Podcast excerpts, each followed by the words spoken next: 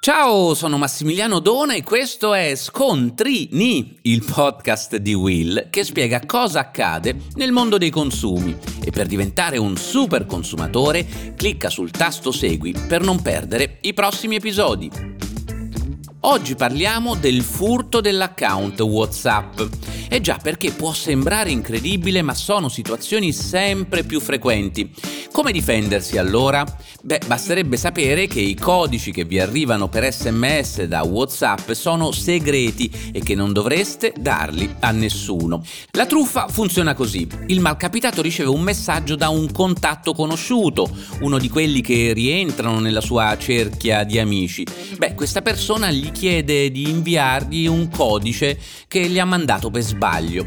Eppure, cedendo il codice, diamo le chiavi del nostro account al truffatore, che così avrà accesso al nostro WhatsApp.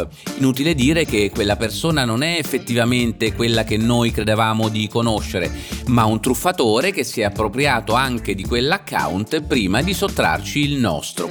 Ma perché sono in aumento i ladri di account WhatsApp? Semplice, sfruttano il servizio di messaggistica istantanea per compiere ulteriori frodi, utilizzando il numero di telefono della vittima. E questo perché tutti noi, quando usiamo WhatsApp, siamo un po' più superficiali. Se forse diffidiamo di una email che sembra proprio essere di phishing, che ci arriva attraverso la posta elettronica, beh, su WhatsApp alcune difese sono abbassate. D'altro canto, per i criminali è molto utile avere accesso ai nostri contatti salvati nella rubrica Così potranno innescare delle truffe seriali, quelle catene di Sant'Antonio che ogni tanto vediamo arrivare sul nostro smartphone. Per difendere quindi i nostri dati e il nostro account vi consiglio di attivare la verifica in due passaggi.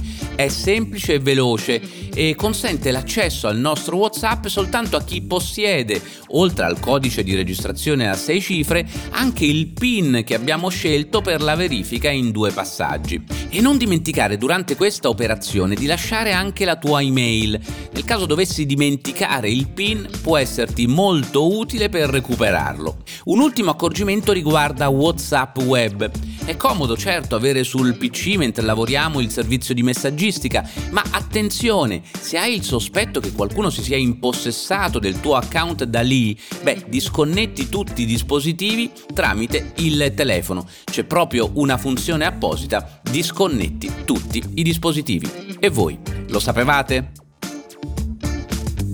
Per oggi da Massimiliano Dona è tutto, ma per non perdere gli altri episodi di Scontrini, clicca il tasto Segui e attiva la campanellina.